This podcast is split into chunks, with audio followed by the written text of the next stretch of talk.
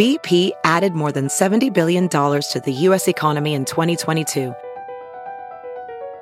Investments like acquiring America's largest biogas producer, Archaea Energy, and starting up new infrastructure in the Gulf of Mexico. It's and, not or. See what doing both means for energy nationwide at bp.com slash investing in America.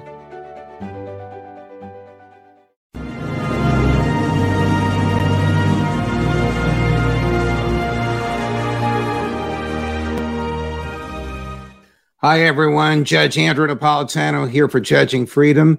Today is Tuesday, June 6th, 2023.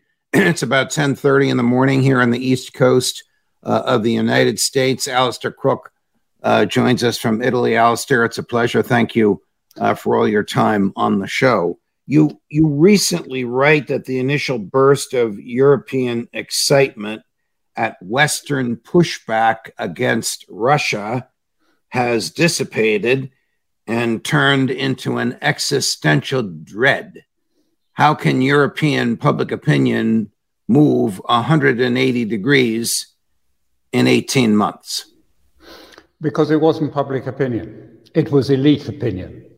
The European elites, many of whom have been invested in, you know, Brzezinski's, Zbigniew Brzezinski's plan to destroy um, Russia and the heartland, and Ukraine being the spear tip of this proposal. Many of them, like Germany, like um, Merkel, um, parts of Europe had been invested in this heavily with the uh, uh team Biden. And so they were absolutely cock a hoop because it seemed for a moment Europe was going to actually be on the world stage. The European Union was going to unseat a major government by its financial war alone and collapse it quickly. Of course, it never happened. It was actually the converse happened. And it's Europe that has ended up weaker. But at that early moment, it was full, you know, Europe was standing six feet tall. They were suddenly, finally, as they'd always hoped to be, a big player on the world stage, joining top table with Washington, deciding about the future um, of the world. Wasn't to be. Now, what is the basis for the European animosity toward Russia? Is it a carryover from fear of the old Soviet Union? Is it a failure to recognize the the commercial value of of Russia today as a trading partner, uh, as opposed to the thuggery of the Soviet Union days?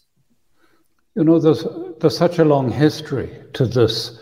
I mean, you can go back a thousand years to the original schism uh, of the, you know, when the Orthodox Church was thrown out of the um, of Christianity into its own Christianity. Uh, it's been a long process, and don't forget, we've had big wars against Russia. Germany has fought two bloody wars against Russia. And, uh, and I think the exact animosity become is really because you know Europe felt it was so close to bringing down Russia and forcing it into the Western sphere during those Yeltsin period, right. where the you know neoliberalizing everything, privatizing everything, it almost crashed. And then Putin came and saved the day, and not only saved the day, turned the whole thing around about they can never, I mean, I think Obama and Clinton could never forgive him for that. Never.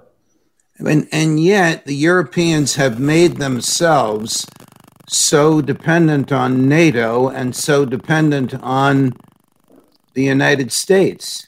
Could, could, could the EU hold its own militarily? No, not at all. I, I mean, absolutely not. I mean, at the moment, they could perhaps position 30,000 troops at the most from all of Europe, I mean, all NATO states. Um, they have no weapons, no artillery shells. They're completely bereft of equipment. They couldn't hold their own in it. But what the story of NATO is a complicated one, but essentially, it became to be seen amongst the liberal elite, not the ordinary people, but amongst the liberal elite, it seemed to be become, particularly at the time of the Yugoslav war, the breakup of Yugoslavia, the Kosovo incident, it seemed to be an instrument for correcting wrongs and injustices. It was NATO was going to bomb and take over a country um, because there had been a massacre in Kosovo. And this animated, and then NATO suddenly became a sort of uh, an instrument of expressing virtuosity, not a, a, military alliance. It was a sort of moral crusading force for good in the world as it was seen by the elites. Uh, the, the public as a whole have been much more skeptical and much more cautious about this. What, what, what is the what is the pulse of the public in Europe today? Does it does it lead the elites or does it follow them? Uh, it looks as if there's going to be a big bust up uh, uh, on this. There's a really seminal crack taking place. It's most obvious in Germany, uh, where a, a, recent poll has shown um, that uh, Scholz's uh, um, party has very little support, that one in five Germans supports the right party uh, Alternative für Deutschland, the Alternative for Germany party, uh, which is opposed to NATO and opposed to the war in, in, in Ukraine. One in five. And the Greens have slumped to 13% All right, let, let me make sure I have this correct. The, the right wing party, is this neo Nazi? No, no. I mean, it's it, it, it, it, at one stage, there were some neo Nazis that came into it but it was founded by two German economists originally who were opposed to um, Germany joining the euro and joining going into the European Union. Um, so it was very mainstream, and there were some um, uh, far right that came into it um, shortly after, but then they were removed, and it's become very popular because of partly because of immigration, and Germans were shocked nearly fell off their seats when they uh, when they picked up Die Zeit um, a few days ago, and Die Zeit uh, reflected the poll that um, the majority in Germany are not Germans any longer. Migrants are now the majority of the people of Germany, and Germans were, I mean, really astonished at this.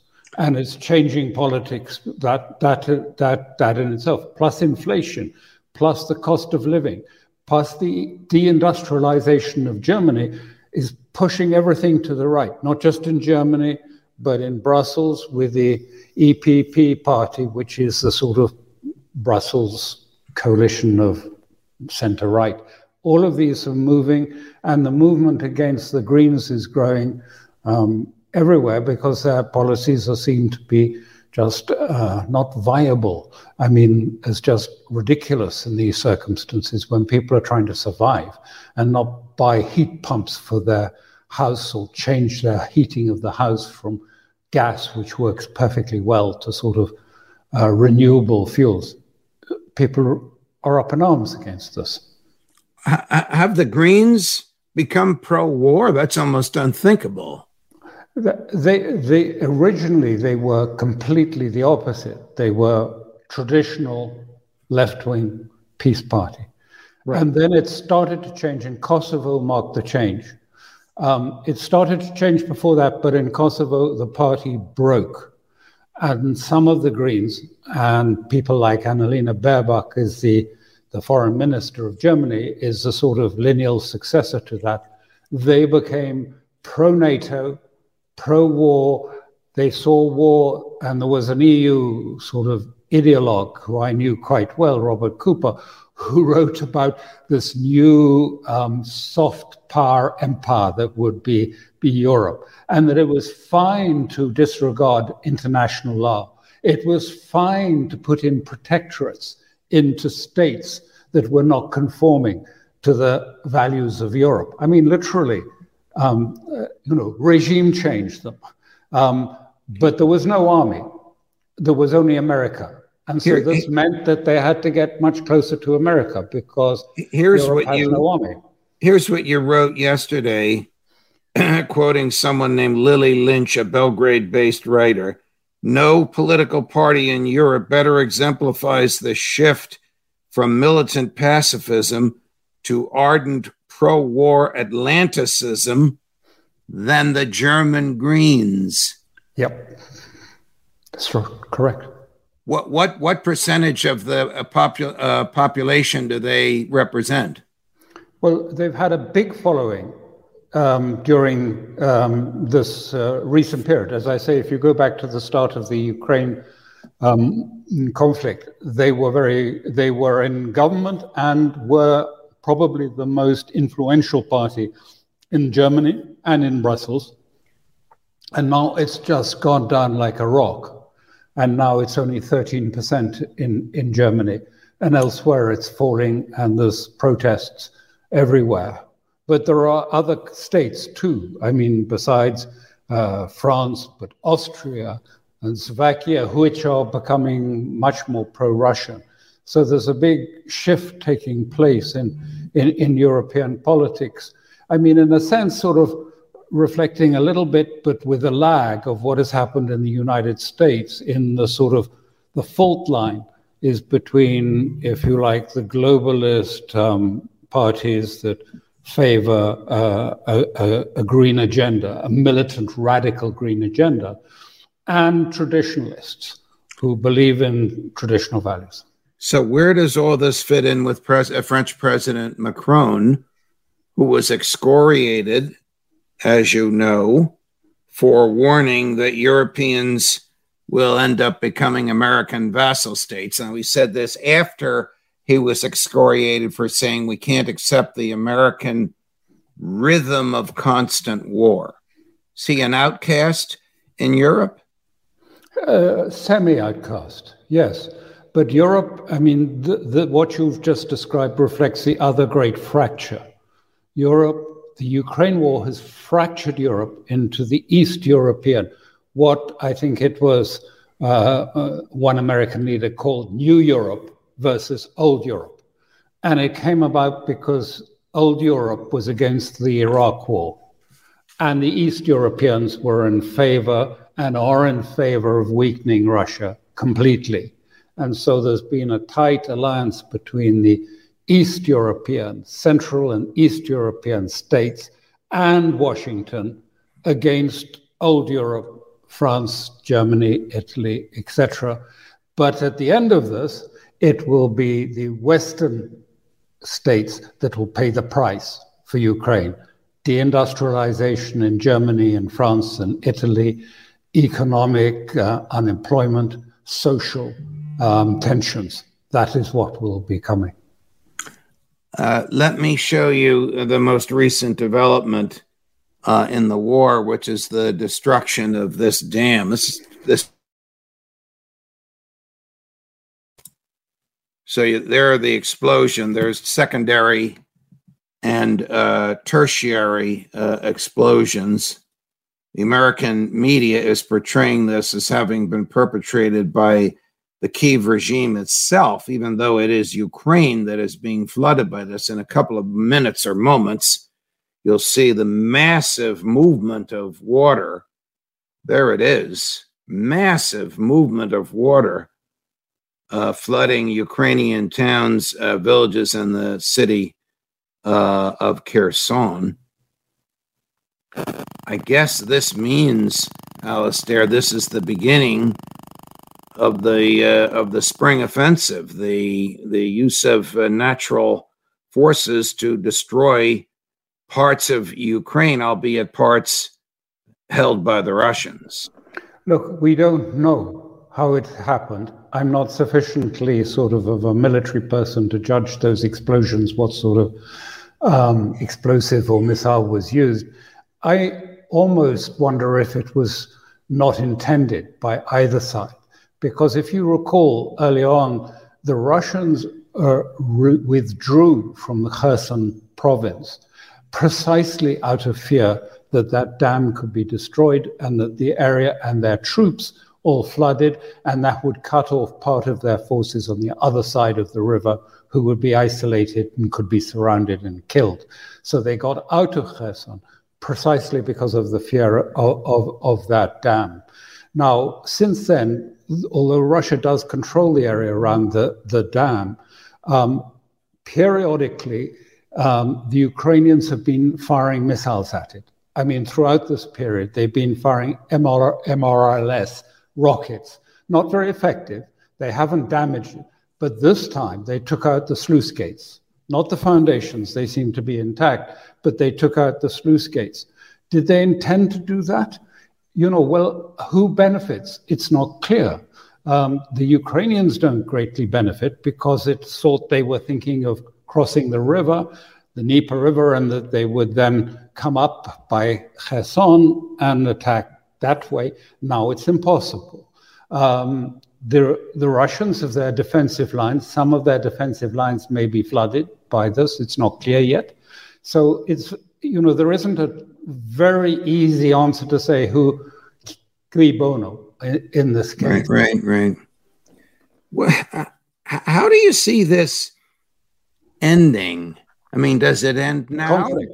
Or, or does it end a hundred thousand deaths and a hundred billion dollars from now? Well, I, uh, uh, two things is I don't think we're in the grand offensive yet. I'll tell you why. I mean, there are, are military operations taking place, and they've been all pushed back by the Russians. And they are all in Donbass. They've been in Donbass in this period, uh, and there have been heavy casualties inflicted on, on, on, on the Ukrainians. But the original um, brigades that had training in Europe, in Britain, and Germany, and elsewhere, as far as I can see, have not been deployed yet and seemingly are being kept, or maybe they just don't want to use them. So the, these forces they've been using are probably put together of conscripts and odds and ends from other forces, and therefore are not their best forces. Is it a probing? Is it looking for a weakness on the Russian side and then they can push through? I'm, you know, I don't know. If we actually see all those forces deployed, then maybe we are in it. But this, I don't know that they even have the ability to to do a big, uh, a big offensive at this moment. Where it's all going is is quite interesting. Medvedev, who is the former president and is the number two on their National Security Council has been talking that there are, I mean, there are basically two options. Really, the slow, if you like, degradation of what they call the territory that used to be known as Ukraine. I mean, that's the terms they're using now. The slow um, attrition of it or the rapid attrition. And what will follow from that? And he says, well, there may be that the Western lands will be taken by receiving European states, like Poland and Hungary and others, uh, and there will be a, if you like, no-go zone between the two, uh, uh, and, uh, uh, or else it may go and there won't be a rump European state at all, or a European state that might uh, still want to go into Europe and NATO, in which case he says then there'll be war probably. I mean, at one point he said that the Russian troops would march all the way to the Polish border. Uh, he doesn't rule that out. He doesn't rule that out. But I mean, his main point is, I mean, so much. I mean, this is his point, not mine. But his right, point right, right. is, I mean, it so much depends on whether it's a slow collapse or a quick collapse. But he regards the collapse as inevitable. I and then you're... what the Europeans are going to do with that, and whether there will be an escalation from uh, uh, NATO that follows that. I know your field is uh, diplomacy, politics, culture, but do you think there's a feeling in Europe that the Ukrainian military has defied expectations? That everybody thought the Russians would be farther west by now? I, I think the West has completely although I'm not a military person, I've been in conflict for 35 years now, one way or another. Uh, I mean, in, in, the middle of it or mediating in it. Um, I think the West has completely misread um, the whole of Russian intentions. The Russians never intended to go straight up to Kiev at the beginning. They followed the pattern of Syria, which was economy of forces just enough of a show to try and, if you like, catalyze a peace process, which happened. It was Turkey. It was the Astana Agreement that did. They tried the same thing again, sort of saying, "Look, we're serious. This is a, you know, we're all there's a whole column marching down towards uh, Kiev." It was forty thousand men. I mean, that'll just about fill the, the Piazza del Popolo in Rome. It's not going to take a city of three point two million, um, but it was a mistake. It was wrong. It didn't work, and then Russia has re um, if you like, orientated, put in more forces. I don't think they want to go because uh, Medvedev made a hint of this, and this was it. He said, What we really don't want is because the West are rabidly anti Russian. I mean, remnants of Hitler groups um, from the war and others, and rabidly and strong. He doesn't want an insurgency to sort of have a, a base so close to whatever is the sort of final line between Ukraine and um, the West. Last uh, topic, and we talk about this frequently. Uh, President Biden, he still has no no exit ramp whatsoever. He's being challenged by uh, the nephew of Robert Kennedy, who keeps growing in the polls amongst uh, Democrats and who sounds more like uh, Ron Paul uh, than than he does a mainstream uh, Democrat. But w- I don't want to get into American domestic politics. I just want to underscore the pressures on on Joe Biden. What does he do? He keeps shoveling billions uh, into this, and he doesn't get any return, politically or militarily. It's it's strange because uh, you probably saw Blinken. I think he was at Bratislava or somewhere. He said, "Look, no ceasefire. No, it's not going to work. We're not looking for a ceasefire. We're not aiming for a ceasefire. What we're focused on now is either the offensive working, or else we are going to a long-term build-up of the military forces." In in Ukraine, rebuilding them, re-equipping them, Aye. giving the latest weapons. But I, I, I, you know better than I. But like, I mean, you know, I know Kennedy and his, and, and his supporters. Many of them feel, you know, all this money should be spent on the problems here in America. Yes, of course. Not in this, and so the dynamic, I think, is becoming quite tense about this in the United States, exactly as it is in Europe, because we're already deeply into that sort of sense of deindustrialization that is taking place. Gary, can you uh, can you get your hands on um, Secretary Blinken and? Uh... As I've made clear by virtually every measure, President Putin's invasion of Ukraine has been a strategic failure. Yet, while Putin has failed to achieve his aims, he hasn't given up on them. He's convinced that he can simply outlast Ukraine and its supporters, sending more and more Russians to their deaths, inflicting more and more suffering on Ukraine's civilians. He thinks that even if he loses the short game, he can still win the long game. Putin is wrong about this too.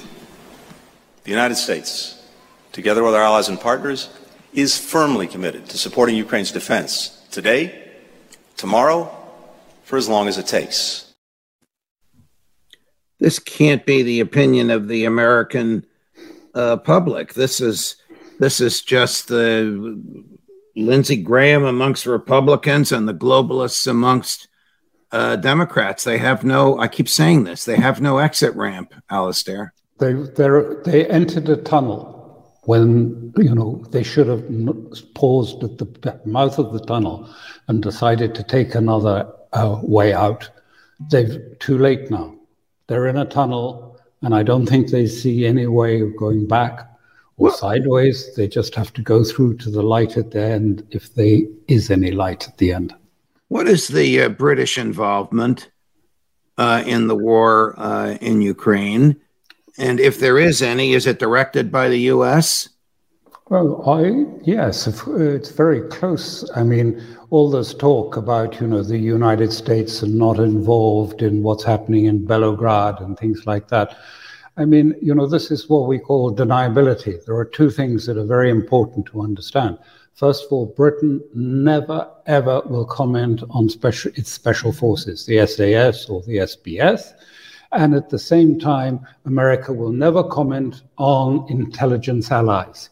And so that gives uh, complete deniability to the US. And they say, no, we, you know, we're not involved. We don't know anything about it. It must be the Brits doing it. But of course, I do know those people quite well. and they are like that with their American colleagues, with Delta and the SAS. I mean, they're in each other's pockets and, uh, you know, going to each other's weddings. Of course, everyone knows what's going on. Alastair, always a pleasure. No matter how gloomy this is, your your uh, ideas always enlighten our understanding. Thank you very much for joining us, as always. Thank you. My pleasure. Of course. More as we get it. Uh, Colonel Macgregor, uh, two o'clock this afternoon Eastern. Judge Napolitano for Judging Freedom.